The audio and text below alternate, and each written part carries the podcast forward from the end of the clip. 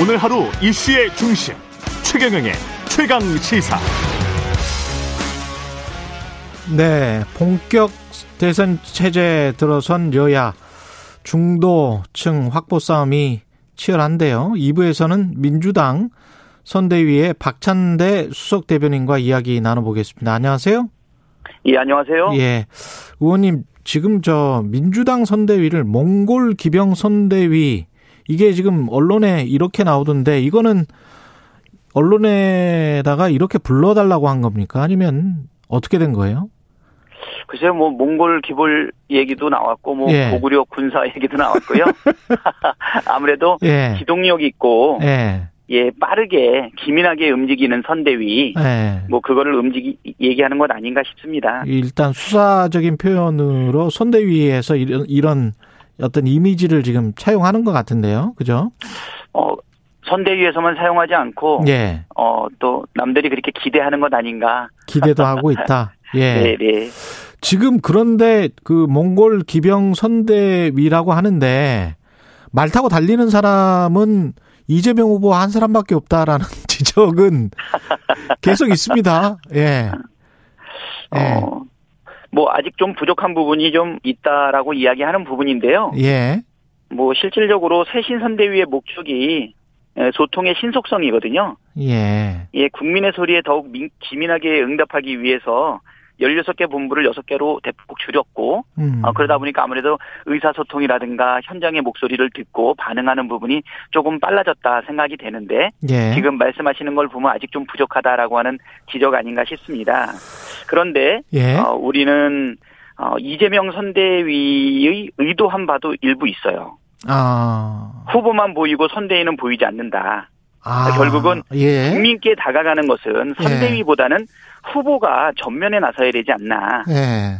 후보가 국민의 전면에 보이는 것이 지극히 정상적이다. 음. 오히려 선대위원장이나 당대표 그리고 선대위 뒤에 숨어 있는 후보가 더 문제 아닌가 이렇게 생각이 되고요. 예. 뭐 다른 당 이야기하기 좀 그렇지만 예. 어, 국힘 선대위는 후보가 보이지 않는 방패 선대위 아닌가 이렇게 생각이 됩니다. 예. 이 대통령은 어, 상황이 아니지 않습니까? 그렇죠. 결국은 예. 대통령 후보가 가장 간판이 되어야 되고 음. 이 대통령 후보가 전면에 나서고 대통령 후보가 보여야 되지 않을까요? 음. 지금 그런 의미에서, 상황은 네, 김종인 위원장 말씀하시는 겁니까? 국민의힘 같은 경우? 아, 뭐 지금 그 자리도 조금 좀 불안하죠. 예. 예, 뭐 극적으로 다시 어 영입이 되시고 뭐 봉합하는 형태를 취하기는 했지만 지금 현재는 국힘은 지금 윤석열이 보이지 않고 있는 형태고요. 예. 뭐 각종 정책 토론이라든가 내용과 관련해서도 지금 현재는 나타나지 못하고 있는 부분입니다. 음. 특히 이준석 후보가 극적으로 합류해가지고서 어 가졌던 어뭐 부울경에서도 대구에서도 모습을 보게 되면 오히려 후보보다도 이준석 대표가 보이는 것은 아닌가. 또 정책이나 방향은 또 김종인만 보이는 것은 아닌가 이런 생각이 들어서요. 예. 그런 면에서 후보가 보이고 또 예. 후보만 보인다고 표현이 되는 것도 어 이대명 이재명 선대위가 의도하는 바 아닌가 이렇게 생각이 됩니다. 근데 김종인 위원장 말씀이 나와서 좀 여쭤보면 김종인 네네. 위원장이 어제도 그 통합 메시지 뭐 민주당이든 정의당이든 만약에 윤석열 후보가 되면 그런 어떤 그 통합적 협치 내각을 어으로 정부를 구성하겠다 이런 이야기도 했고 100조 원 이야기를 할지 국가가 시장을 어 이끌지 않으면 안 된다라는 이야기 기존의 국민의힘이나 이제 윤석열 후보와는 전혀 다른 메시지를 내놓고 있거든요. 음, 아마 김종인이 가지고 있는 어떤 정책 역량 중에 하나가 아닌가 예. 이런 생각이 들고요. 예. 어, 일단 윤석열이 당선된다면이라는 거는 뭐 저희는 뭐 가정할 수가 없고요. 예. 그것을 전제로 하는 것은 아닌데 아, 통합하고 통합 정부를 구성하겠다라고 하는 거는 상당히 건전한 의식인 것 같아요. 예. 에, 우리가 당선이 된다 하더라도 뭐 민생을 해결하는 부분과 관련해 가지고는 고려할 수 있는 부분이라고 생각이 되고요. 이재명 후보도 인사에 있어서 이념과 진영보다는 어, 민생과 그다음에 유능성, 능력을 보고서 인사를 한다라고 했으니까 그런 부분에서는 일맥상통하는 부분이 있고요. 음. 또 100조 이야기에 대해서도 어 그것도 상당히 공감을 하고 있습니다. 어 윤석열 후보가 대통령이 된다면 아 50조를 예 손실 보상이라든가 어, 자영업자를 위해서 쓰겠다고 하는데 어 김종인 어, 위원장과 어, 윤석열 후보의 공통점은 본인들이 당선이 된다면 대통령이 된다면이라는 것을 전제로 하는데요. 어, 그 전제 이전에 저희는 지금이라도 할 수 있도록 노력하자라고 하는 부분이 입장이거든요. 예. 어, 100조 제시에 대해 가지고는 어, 송영길 대표도 아주 적극적으로 차라리 사자회담을 지금이라도 바로 진행을 하자. 사자회담은 어디, 어디 어딘가요? 아, 그쪽 둘, 우리 쪽 둘, 아, 이렇게 해가지고. 예, 예, 그거를 구체화하자. 예. 예. 그러니까 이거를 수사적으로만 표현할 것은 아니다. 음. 이렇게 생각이 되는데요. 어, 김종인 선- 선대, 총괄 선대위원장이 제시했던 그 부분에 대해서는 저희는 굉장히 어, 전향적으로 지금 생각은 하고 있습니다. 그게 또 위협적으로 느껴지지는 않으세요? 이렇게 중도 확장을 국민의힘이 하면 민주당이 민주당도 중도 확장을 해야 되는데. 뭐 저희는 중도 그 자체 아닙니까? 저기 예. 위협이 된다라고 하는 것은 예. 사실은 좋은 거죠. 좋은 것이다. 결국은 예. 정책을 통해서 경쟁하자는 것이고 예. 그리고 민생과 그다음에 문제 해결에는 여야가 따로 없다라고 하는 원론적인 면에서는 큰 틀에서는 동의한다 이렇게 음. 보면 될 것 같습니다. 예. 그런 차원에서 지금 이재명 후보가 제시한 개발이익 환수법이랄지 국회의원 네네. 면책 특권 제한법, 네네. 전두환 재산 추징법, 농지 투기 방지법, 개발이익 네네. 이거는 그 당론으로 채택을 했죠, 지금 이게. 아니요 일부만 지금 채택이 됐고요. 예. 일부는 좀 더 논의를 좀 더 진행을 하자. 아. 예, 뭐 당론이라고 하는 것이 그냥 어 충분한 법안에 대한 그 논의 없이 그냥 바로 채택되는 것은 아니다 보니까 예. 예, 뭐 충분한 논의가 좀 더 필요하다라고 하는 부분은 있었던 것 같아요. 뭐 마냥 미룰 것은 아니고요. 예. 지금 얘기했던 그런 부분들에 대해서 그 여당 의원들 간의 의총을 통해서 정책 음. 의통을 통해서 이야기가 조금 더 진행되자라고 어, 결론이 났던 것 같거든요. 예. 지금 공익 그러니까 부동산 공익개발 환수와 관련된 부분에 있어서는 그거는 당론을 확실하게 채택이 됐고요. 예. 예, 국회의원 공익 면책- 환수 예. 그 다음에요. 이게 뭐 면책 특권이라든가 아까 뭐 여러 가지 전두환 재산 추징법, 농지 투기 부분, 방 예, 그런 네, 그런 부분에 대해서는 예. 예, 당론으로 채택하기 전에 좀 더 논의하자. 음. 전향적으로 논의하자 아마 이렇게 판단된 것으로 알고 있습니다. 예. 그 청취자분 중에 박승민 님도 그 비슷한 이야기 하셨는데 민주당 선대에 보면은 이재명 후보 혼자 다 하는데 국정은 혼자 운영하는 게 아니라 여러 사람이 조율해서 함께 하는 것 아닌가요? 이런 질문 하셨는데요.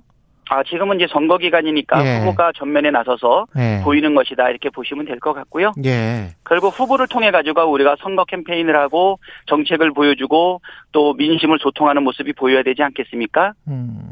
예, 뭐 후보가 보여야 되죠. 뭐 총무본부장이 보인다든가 조직본부장이 보인다든가 어, 당 대표가 보인다든가 그런 모습보다는 예. 후보를 중심으로서 어 일관되게 예. 저- 전열이 잘 보여지는 게 필요하다고 보입니다. 결국은 후보를 보고 뽑는 거 아니겠어요? 예. 네. 유튜브에서 귀여워 올라프님은 아 이낙연 전 대표 언제 나와요? 민주당에는 이- 이낙연이 있어야 합니다. 이런 말씀하셨는데. 예, 우리 예. 이낙 어 이낙연 대표 빨리 합류해 주실 것을 저희가 기대하고 있습니다. 네. 예. 지금도 지금 주요 인사를 두 사람이나 넣어 주셨거든요. 우리 음. 여섯 개 본부 중에서 우리 이낙연 쪽에 오용훈 비서실장 가장 핵심 보직 아닐까요? 예. 그다음에 공보본부장이 또 박광훈이거든요. 음. 예, 지금 우리 여섯 개밖에 안 되는 본부 중에 우리 이낙연 쪽에 핵심 인력 두 사람이 들어와서 같이 선대를 구성하고 있으니까 진정한 의미의 사실 원팀이 지금 이루어지고 있다. 이렇게 예. 보이고요. 예. 여섯 개 중에 두 개, 3분의 1에 지금 우리 이낙연 쪽에 어, 두 분이 들어와 계시다. 예. 결국은 이제 복심인 사람들이 들어와서 같이 일을 하고 있는 것이고요. 음. 예, 적정한 시기가 되면 전면에 나서서 아마 같이 어, 동료해 주실 것으로 생각합니다. 그 민심에서 중도층이라는 게 어떤 뭐 정책에 따라서 다 나뉘기 때문에 로미정님 같은 분은 백조라니 나라 망할 일이네요. 다들 표심에 눈 멀었다고 봅니다. 이렇게 이제 생각하시는 분들도 있거든요. 그것은 이제 정부의 적극적인 재정 지원에 대해서 예. 좀 염려하거나 부정적인 입장을 가진 사람의 생각이라고 보이고요. 예.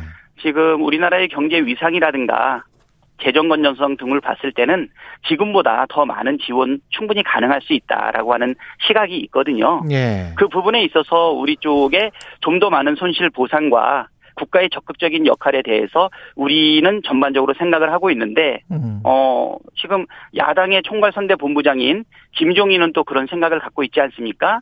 오히려 야당 쪽에서 그 생각을 하나, 하나로 모아주시는 게 바람직하다라는 생각이 들고요. 예. 지금 김병준 선대위원장과 그다음에 김종인 총괄 선대위원장 사이에 시장을 바라보는 시각에 좀 차이가 있다라는 여러 가지 지적이 있지 않습니까? 예. 예, 뭐 그렇습니다. 경제 민주화라든가 예. 뭐 국가의 역할 어, 또 시장이 감당하지 못하는 부분에 대해서 보다 적극적인 재정의 역할을 강조하고 있는 김종인과 예. 예, 뭐 시장에 좀 더 어, 맡기자. 음. 시장의 기능에 이것을 다 맡기자라고 하는 김병준 사이에 사실은 정책과 시장을 바라보는 시각의 차이가 있는데요. 어, 저희는 이제 김종인이 제시하는 부분에 대해서 특히 경제 민주화를 주창했던 그 부분에 대해 가지고 어, 많은 부분 공감이 되고 있다 이렇게 보시면 될 것 같습니다. 그 어떤 측면에서는 중도 확장이 우클릭 민주당 입장에서는 우클릭일 수 있는 건가요? 그러면서 이제 집토끼를 놓칠 수 있다 이렇게 생각하시는 분들도 있을 것 같고요. 어떻게 어, 생각하십니까? 우리 민주당은 어, 왼쪽과 오른쪽 중도가 적절하게 섞여 있는 정당이라고 생각이 되거든요. 예. 예, 뭐 강하게 어 개혁을 원하고 그 다음에 어 왼쪽 정책을 지지하는 지지자들과 음. 그 다음에 중도적 성향을 가지고 있는 지지자들이 골고루 잘 있지 않나. 그 중에는 약하게 오른쪽에 있는 분들도 있을 것이라고 보이는데요. 예. 어, 우리 민주당은 끊임없이 개혁을 추구해 왔던 예, 중도 그리고 어 개혁 정당이다라고 표방하는 것이 오히려 정체성에 맞지 않나 생각하고요. 예. 그리고 이재명 후보가 늘상 얘기했던 것이 자기 실용성 많이 이야기하지 않았습니까? 그렇죠. 예, 그리고 세대별로 또 성별로 지역별로 정치적 성향은 조금 다르지만 그야말로 전국 정당 아닌가 이렇게 생각이 되고요. 음. 그리고 뭐 TK에서 처음 배출한 우리 당 후보 아니겠어요? 정치적 기반이 가장 약한데 출신인 어 분을 민주당의 대선 후보로 결정할 것만큼 음. 어 우리 같은 경우에는 어 전국 정당 그리고 중도 정당 개혁을 계속 추진하고 있는 정당 그러면서도 이념과 진영에 가로 어, 사로잡히지 않고 문제를 해결하기 위한 유연한 실용 정책을 표방하고 있다 이렇게 말씀드릴 수 있을 것 같습니다. 예. 그 어, 금태섭 전 민주당 의원이랄지 이영호 의원 국민의힘 선대에 합류했지 않습니까? 네, 네. 예. 어, 금태섭은 아직 안 했는데요. 아니 저 예, 선대위 합류했는데 거죠? 선대위 어, 합류 금태섭이 합, 예. 합류가 됐나요? 예, 예. 어, 예. 그래서 네, 네, 네. 민주당 입장에서 물론 이제 김관영 최이배 전 의원이 민주당 영입되기는 했는데 어, 영입을 좀 예상하고 있는데 영입이 예. 됐나요? 어떻게 예. 그뭐 저는 이제 보도로만 그렇게 에, 보고 판단을 하고 있는 건데요. 음, 어떻게 보십니까? 이게 일단은 뭐 김관영하고 최입의 의원의 영입에 대해서는 뭐 적극 환영을 하고요. 예. 저 같은 경우에는 20대 국회에서 정무위에서 같이 일해봤던 동료들이거든요. 예. 예, 20대 국회 때 민주당이 어 국민의 당과 민주당으로 이렇게 나뉘는 과정 속에서 조금 음. 안타까움이 좀 있었는데요. 음. 시간이 경과하고 나서 그 합리적이고 실용적이고 어 그다음에 중도적인 두 분이 민주당에 들어오는 것은 뭐 도움이 된다라고 생각이 됩니다. 금태섭 이용호의 국- 국민의힘. 예. 그쪽의 선택은 오랫동안 고민하다가 선택을 했겠죠. 예. 예, 조금 아쉬움은 좀 있어요. 음. 어, 어떤 분들은 어 제대로 찾아갔다라고 말씀을 하기는 하는데 음. 예, 조금 더, 어, 같이 할 수 있었던면 좋지 않았나, 뭐 이런 생각도 들기는 하고, 그분들의, 어, 결정은 존중하고 있습니다. 네, 알겠습니다. 유튜브에서 장정순 님이 가장 핵심적인 뭐 이번 대선의 그 분야일 것 같습니다. 이재명 후보가 부동산 잡을 수 있을까요? 이런 질문 하셨네요. 부동산, 예, 뭐 쉽게 장담하기는 어렵겠지만, 음. 어, 자신 있게 아마 발표하신 걸로 알려져 있고요. 일단 부동산 공약 관련한 것을 좀 더 다듬어 가지고 뭐 적당한 기회가 되면 분명하게 발표를 하겠지만 예, 어, 남들이 생각하지 못한 확실한 어, 질 좋은 좋은 주택을 확실하게 공급을 하고 그리고 그 공급된 그 주택에 사실 어 3년 동안 250만 호를 어, 제공을 하는데 그 중에 100만 호 정도는 지금 기본주택을 지금 예상을 하고 있지 않습니까? 예. 예, 그리고 부동산을 보유함으로써 기대하고 있는 투기 이익이라든가 부동산 차익을 어, 생각하기보다 오히려 부동산을 투기적 목적으로 갖고 있는 사람한테 손해가 되게끔 정책이 만들어진다라고 하면 적절한 부동산을 보유하는 것 이상의 이익을 갖는 지 못하게 하는 구조를 만들어 가게 된다라고 하면 음. 뭐 가능할 것이다라고 후배 후보님께서 말씀을 하셨기 때문에 예. 조금 기대를 가지고 지켜봐 주셨으면 좋겠습니다. 그 국민의힘 노재승 공동선대위원장의 발언은 어떻게 정리를 하고 있으십니까? 민주당은? 글쎄요, 뭐 이것은 국힘에서도 지금 고민을 많이 하고 있는 것 같아요. 예. 뭐 사퇴를 시킬 것인지 아니면 사퇴를 안 시킬 것인지 고민을 많이 하고 있는데 저는 이런 분이 어 1호 정책, 1호 정강 정책을 발표할 공동선대위원장이라는 거에 대해서는 사실 좀 납득이 안 가고 있거든요. 예. 뭐 김성태 의원이라든가 함익병 어 이런 분들이 뭐 중간에 그만두시기는 했지만 최근에 그 형태를 보게 되면 전복민 예뭐 제3 편법 증여하고 뭐 기자 매수 이거 예. 관련해 가지고 자진 탈당했다가 최근에 전무빈 의원? 예. 예 예 예. 복당을 하셨는데 부울경의 본부장을 맡기셨어요. 아. 이거 국민 정서하고 전혀 맞지 않는데 부울경의 본부장을 맡겼다라고 하는 것은 오히려 국힘의 정체성을 그대로 드러내는 것이 아닌가라는 생각이 들고요. 음. 지금 말씀했던 노재승 같은 경우에도 뭐 5.18 관련 발언을 공유하고 동의한다든가 아니면 진짜 반노동적인 발언들 그리고 뭐 반일은 정신병이다라고 하는 우리 국민 정서상 도저히 용납할 수 없거나 이해하기 어려운 부분인데도 불구하고 이분을 공동선대위원장으로 두는 것에 대해서는 이거를 좋아해야 할지 내가 볼 때는 이분은 사퇴해야 되는 것이 맞을 것으로 생각이 됩니다. 예. 판세는 지금 어떻게 보십니까? 판세는 지금까지는 어 저는 뭐 거의 격차는 거의 다 좁혀졌다고 보이고요. 예. 후보들의 진면목을 아직 보여줄 기회가 없었던 것 같아요. 어. 지금 윤석열 후보와 아까도 말씀드렸듯이 방패 뒤에 숨어 있는 윤석열과 음. 전면에 나서 있는 어, 우리 후보 사이에 본격적으로 대선 후보로서 얼마나 대전환의 위기에 유능하게 국가를 이끌어갈 것인지 또 국민들의 민생을 해결하기 위한 머슴으로서 어떤 자세를 가지고 있는지 정책을 준비하고 있는지를 분명하게 국민 앞에서 토론하고 이야기를 나눠야 될 텐데 지금까지는 뭐 네가티브 마타도와 그다음에 이미지만 남아 있는 이 부분만 가지고 있기 때문에 음. 지금은 뭐 서로 비등하게 나오는 것 같지만 이런 부분들이 비교적으로 견주어서 보게 된다라고 하면 분명히 골든 크로스가 바르게 바로 일어날 것이라고 지금 생각이 됩니다. 이번 주에 메타버스 이재명 후보 고향인 TK 지역 대구 경북 지역으로 향한다고 하는데 일정을 마지막으로 좀 소개를 해 주십시오. 예, 일정 좀 빡빡하게 잡았고요. 예. 민주당 최초의 TK 대선 후보인 만큼 고향 TK에 좀 공을 좀 많이 들이려고 합니다. 10일부터 메타버스 하는데요. 어, 먼저 10일 포항을 시작해서 경주 대구를 가고요. 음. 11일에는 선영이 있는 경북 봉화군을 갑니다. 예. 아, 모교 초등학교 은사나 동기생들과 함께 캠핑을 할 거고요. 12일에는 어, 칠곡 다부동 전적 기념관을 찾을 것입니다. 예. 그리고 구미의 금호공대 학생들과 대화 일정을 소화할 거고요. 음. 그리고 의성군으로 이동해서 이웃사촌 청년 시범마을 사업을 어, 돕는 중간 지원 조직 어, 만날 거고요. 귀농 청년들과 함께 국민 반상회를 진행을 할 겁니다. 그리고 상주에서 농민 기본소득을 주제로 town hall meeting도 지금 준비되어 있습니다. 마지막으로 1719님이 대장동 고발사주 특검은 진행되나요? 이렇게 말씀하시던데요.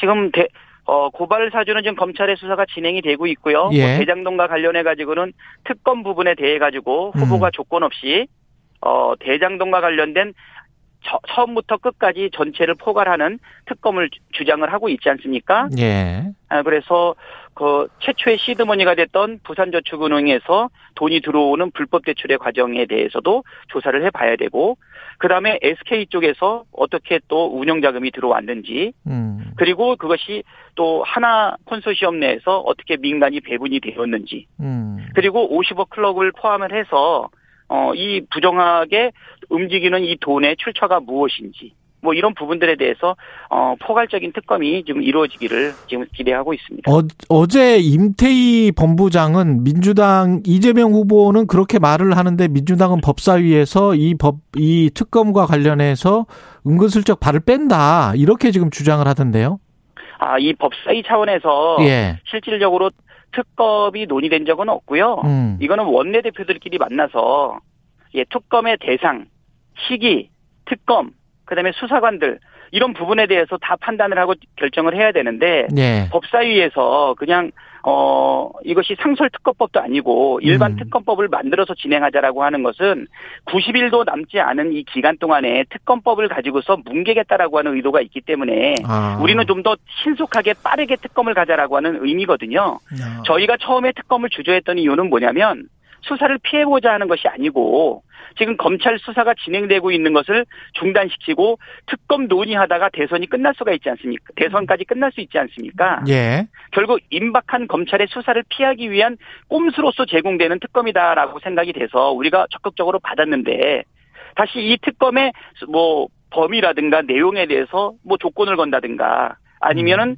이것을 시간을 지속하는 부분에 대해 가지고 의견을 제시하는 부분이 있기 때문에 어, 그런 부분에 대해서 저희가 지적을 하고 있는 거거든요. 알겠습니다. 여기까지 네. 듣겠습니다. 말씀 감사하고요. 더불어민주당 선대위의 박찬대 의원님, 예, 수석 대변인이었습니다. 고맙습니다. 예, 감사합니다.